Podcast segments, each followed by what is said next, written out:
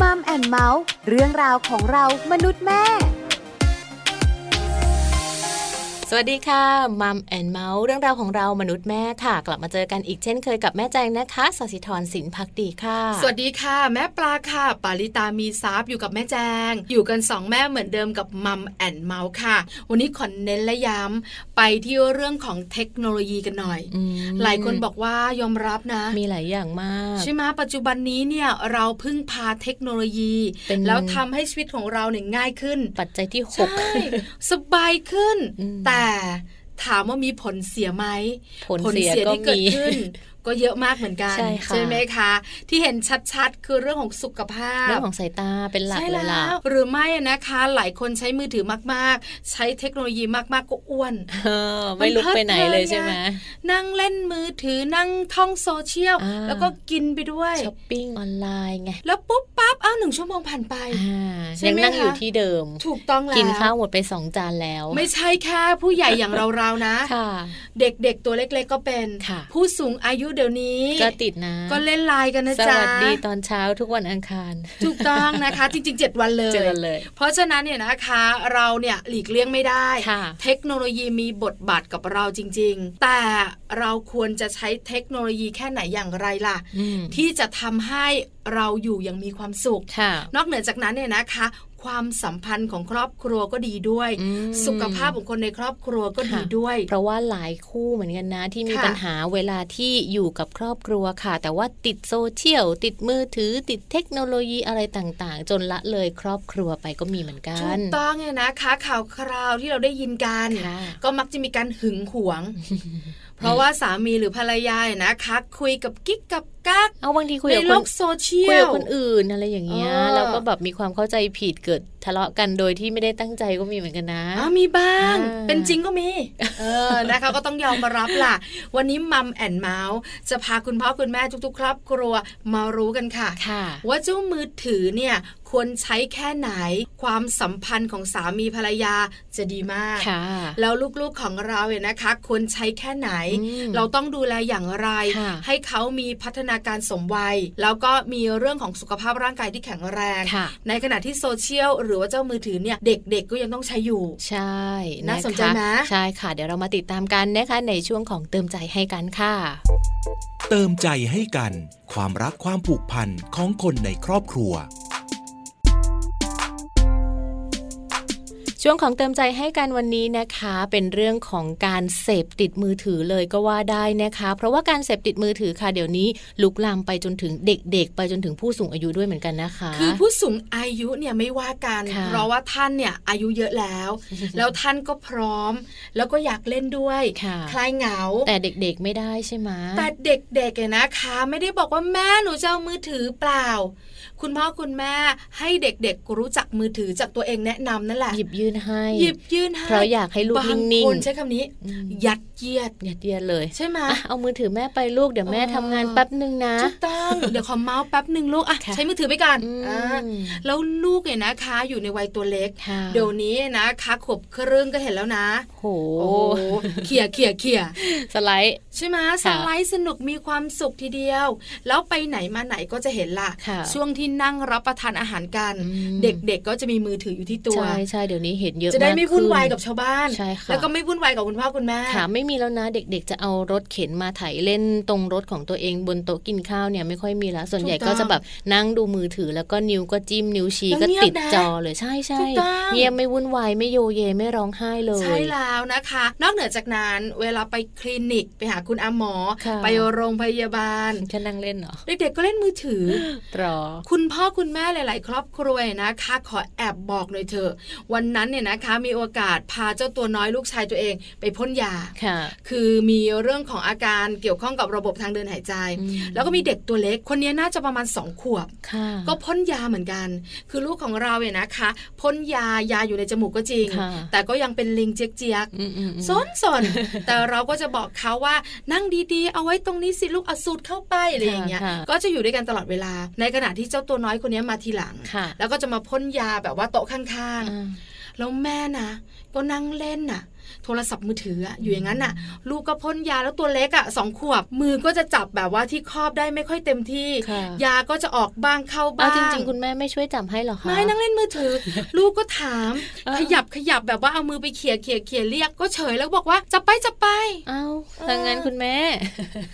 เราก็แบบว่าอยากจะบอกว่าแม่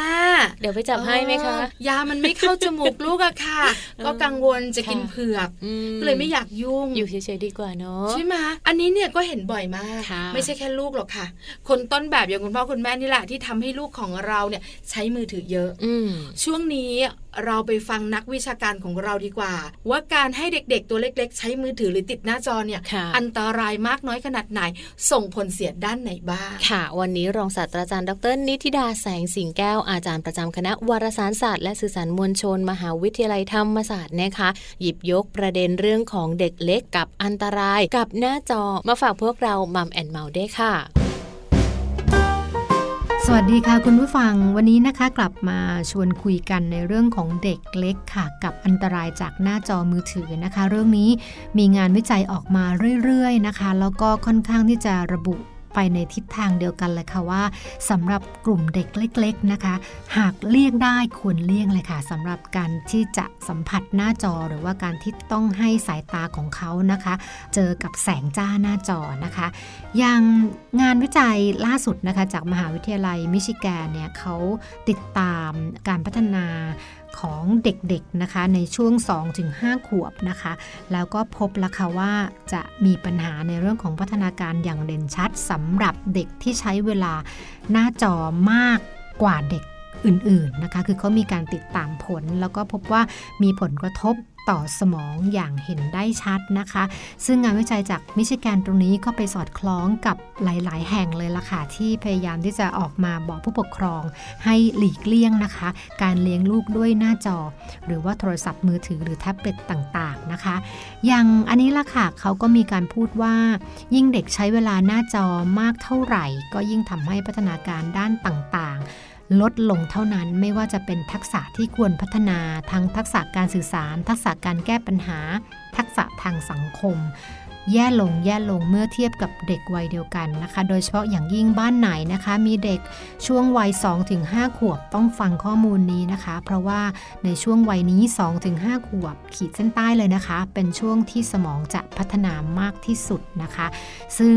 ก็พบแล้วค่ะว่าทุกวันนี้ที่เราใช้มือถือเลี้ยงลูกเลี้ยงหลานกันเนี่ยบางทีต่ำกว่า 2 ขวบด้วยซ้ำแล้วก็ปล่อยให้เขาได้มีปฏิสัมพันธ์กับหน้าจอเพียงลำพังนะคะ ดังนั้นก็มีเป็นลักษณะของข้อแนะนำรวมๆแล้วค่ะว่าสำหรับกลุ่มของเด็กๆนะคะ ถ้าต่ำกว่าขวบครึ่ง พยายามหลีกเลี่ยงการมองหน้าจอนะคะ แล้วก็สำหรับเด็กที่อายุประมาณไม่เกิน 2 ขวบ ก็ดูได้บ้าง แต่ว่าผู้ปกครองควรเลือกรายการที่มีคุณภาพ โดยที่ดูร่วมกับเด็กด้วยนะคะ แล้วก็หลีกเลี่ยงการให้เด็กนั้นดูหน้าจอเพียงลำพังค่ะ ส่วน 2 ขวบขึ้นไปก็ดูได้นะคะ แต่ว่าต้องมีการจำกัดระยะเวลาในการอยู่หน้าจอต้องไม่เกิน 1 ชั่วโมงต่อวันน้อยกว่านั้นได้ยิ่งดีนะคะ ซึ่งทาง WHO ค่ะองค์การอนามัยโลกก็ให้ข้อมูลคล้ายๆกันละค่ะว่า ในเรื่องของหน้าจอส่งผลโดยตรงนะคะ กับสุขภาพของเด็กค่ะ แล้วก็ไม่ควรเยอะมากละค่ะ ขอ 30 นาทีเต็มที่น่ารวมกันทั้งวันนะคะ เอาเวลาไปทำอย่างอื่นด้วยดีกว่า นอกจากนั้น เรื่องของการอยู่ในหน้าจอไม่ใช่ส่งผลเฉพาะเรื่องสุขภาพหรือสายตาเท่านั้นนะคะ ยังมีงานสำรวจอื่นๆด้วยนะคะ แล้วก็สอดคล้องกันว่าเด็กคนไหนที่ใช้เวลาอยู่หน้าจอมาก จะส่งผลต่อภาวะอ้วนในเด็กค่ะ แล้วก็มีงานวิจัยในกลุ่มวัยรุ่นค่ะ พบว่าคนที่ใช้เวลาหน้าจอมากกว่า 5 ชั่วโมงต่อวันเนี่ยภาวะน้ำหนักของเขาเนี่ยจะเกินค่ามาตรฐาน เมื่อเทียบกับคนที่อยู่หน้าจอน้อยกว่านั้นด้วยนะคะ ดังนั้นผลร้ายของมันเยอะมากทีเดียวนะคะ แล้วก็หวังว่าข้อมูลตรงนี้จะเป็นข้อมูลที่ย้ำซ้ำๆบ่อยๆนะคะ ให้เราพยายามที่จะเอาหน้าจอ ไม่ว่าจะเป็นมือถือแท็บเล็ตทีวีต่างๆ ออกจากลูกหลานเราให้มากที่สุดนะคะ แล้วก็เพิ่มเวลาคุณภาพ ในเรื่องของปฏิสัมพันธ์กับคน การอยู่กับธรรมชาติ หรืออยู่กับสิ่งแวดล้อม ตรงนั้นน่าจะเป็นการเรียนรู้ที่ดีที่สุด แล้วก็เหมาะกับช่วงวัยนี้ที่สุดค่ะ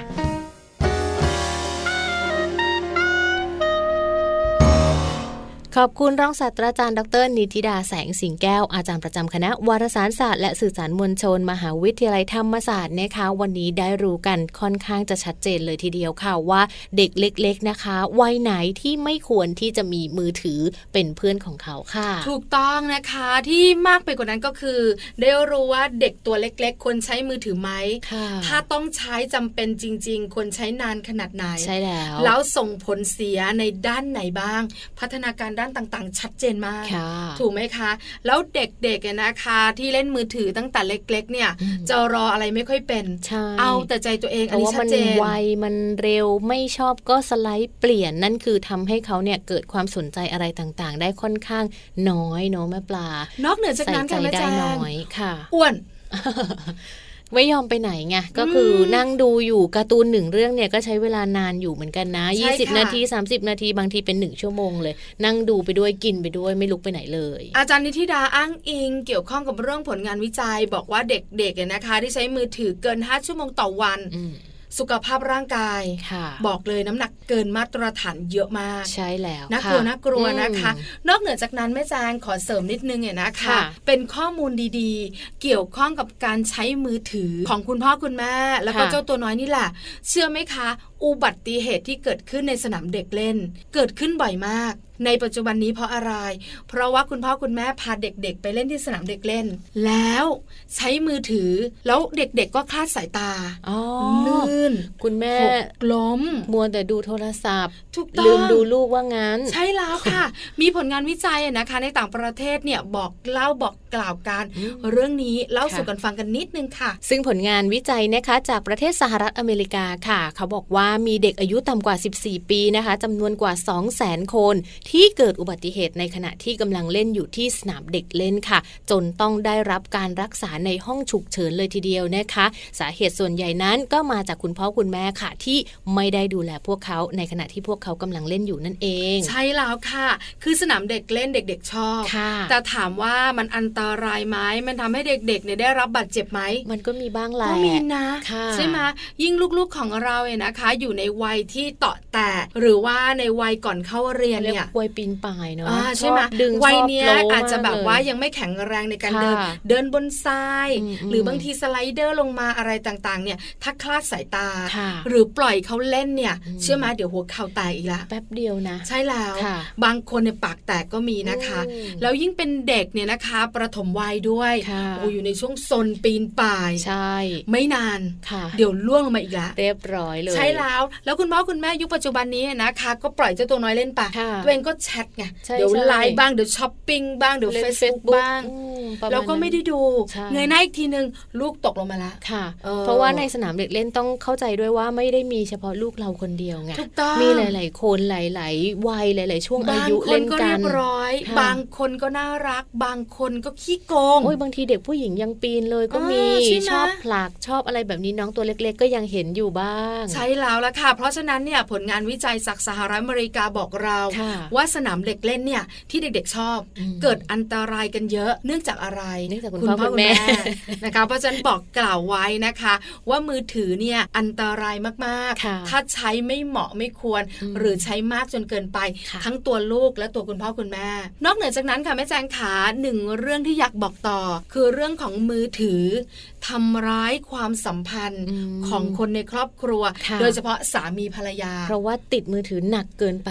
คือต้องยอมรับเลยนะคะว่าปัจจุบันนี้มือถือเนี่ยอยู่ที่มือจริง ๆอะ จริง เป็นอวัยวะชิ้นที่ 33 ของเราแล้ว ใช่แล้ว ปกติเรา ค่ะ มี 32 ชิ้น อ่า อันนี้ 33 แล้ว แล้วก็ถือว่าเป็นปัจจัยที่ 6 ด้วย ซึ่งปกติเรามีแค่ปัจจัยที่ 5 เท่านั้น แล้วสำคัญ ถูกไหมคะ จริงๆเนี่ยนะคะ มือถือทำให้เราทำงานที่บ้านได้สะดวก จริงค่ะ ทำให้ อันนี้จ เรา ง ติดต่อสื่อสารกับใครได้ อืม เยี่ยมมาก อันนี้ไม่เถียงเลย แล้วก็ทำให้เราเนี่ยนะคะสะดวกสบายในการหาข้อมูลต่างๆ ค่ะ แล้วก็ติดต่อสื่อสารกับคนไกลๆ คลายความคิดถึงได้ดีมาก ข้อดีจริ เจ้าง นะ ๆ มีเยอะมากเลย ถู นะ กต้อง มาก ค่ะ กว่าที่แม่ปลาพูดอีกหลายข้อเลย แต่ข้อเสียก็เยอะเหมือนกัน ค่ะ หนึ่งในนั้นเนี่ยนะคะทำให้เกิดการหย่าร้างในคู่รัก อืม ในคู่ชีวิตกันเยอะมาก ค่ะ ทำให้มีการคลางแคลงใจ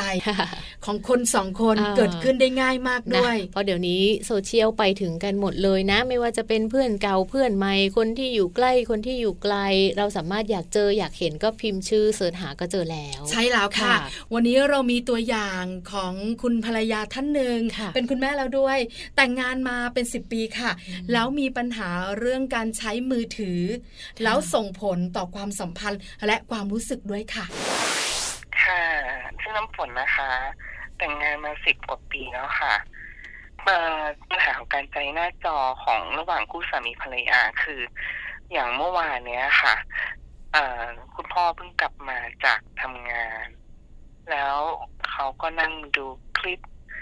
เกี่ยวกับเอ่อวิทยาศาสตร์สักอย่างเนี่ยค่ะ แล้วเราก็จะคุยกับเขาในเนื้อหาที่ทั้งวันที่เราไม่ได้เจอเขา แต่เราแค่เรียกชื่อเขาเนี่ย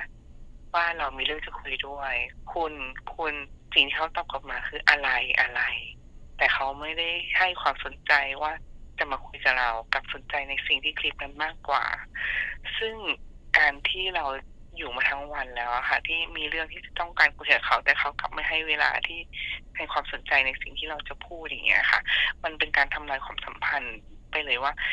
เอ่อสิ่งที่ภรรยาจะพูดนะมันมีความสำคัญน้อยกว่า คลิปหนึ่งคลิปที่คุณสามารถกดพอสมันหยุดแค่นั้นเองเหรอ อยากให้คู่สามีภรรยาใช้ความคิดมันมากกว่านี้อะค่ะ ว่าอะไรสำคัญกว่ากันนะคะ กับเวลาหนึ่งวันที่คุณสามารถเปิดหน้าจอนั้นตอนไหนก็ได้อะค่ะ กับหนึ่งวันที่ทั้งวันเนี่ยคุณไม่ได้เจอภรรยาแต่เย็นนั้นนะคุณกลับมาแล้วใช้เวลาร่วมกันกับครอบครัวของคุณมากกว่าค่ะขอบคุณค่ะ ขอบคุณคุณแม่ฝนด้วยนะคะ มาถ่ายทอดประสบการณ์ของคุณแม่ค่ะ ให้พวกเราได้ฟังกันนะคะ เพราะว่าจริง ๆ แล้วปัญหาเรื่องของการติดจอค่ะ ไม่ว่าจะเป็นคู่ไหนก็แล้วแต่นะคะ ปัญหาเล็กปัญหาใหญ่แตกต่างกันไปของแม่ฝนก็เป็นอีกหนึ่งปัญหาค่ะ แม่แจงคะการเห็นความสำคัญของมือถือมากกว่าเรา ค่ะ มันใหญ่นะ มันเป็นอะไรนะเขาเรียกอารมณ์น้อยใจมันก็ ใช่ เกิด ถู ขึ้นได้นะ ต้องแล้วแม่ฝนเนี่ยนะคะไม่ได้ทำงาน ค่ะ ส่วนคุณสามีเนี่ยทำงาน ค่ะ พอกลับมาเราอาจจะอยากบอกเรื่องราวต่าง อยากคุย ๆ ทั้งวันที่เราได้เจอมาเรื่องลูกหรือว่าเรื่องต่างๆ แต่พอมาถึง ค่ะ คุณสามีก็จิ้มมือถือไม่สนใจ อืม มันก็ของขึ้นนะ นะมันก็เป็นอีกหนึ่ มั ง นก็ อาร ปรี๊ ม ด ณ์ นะ นะสำหรับ ใช่ คุณ แล้ว แม่บา ค่ะ งคนค่ะ วันนี้เรามีคำแนะนำดีๆ มาฝากกันค่ะแม่แจงขา ค่ะ สำหรับคุณสามีภรรยา ว่าการใช้มือถือนะคะ ควรใช้แค่ไหนอย่างไรถึงจะพอดี ความสัมพันธ์จะกระชับแน่นมากยิ่งขึ้นค่ะ เริ่มกันที่สิ่งแรกเลยนะคะ ถ้าไม่อยากมีปัญหากับครอบครัวจากการใช้โทรศัพท์มือถือค่ะ นั่นก็คือก่อนเข้านอนนะคะ ให้เอาโทรศัพท์นั้นไว้นอกห้องนอนค่ะ หากบางคนต้องการที่จะตั้งนาฬิกาปลุกจากโทรศัพท์มือถือนะคะ ก็สามารถตั้งได้โดยการใช้นาฬิกาปลุกไปเลยค่ะ อันนี้เห็นด้วยมาก ๆ เลยนะคะแม้จริง ๆ แล้วจะไม่มีการยืนยันชัดเจนว่าเรื่องของรังสี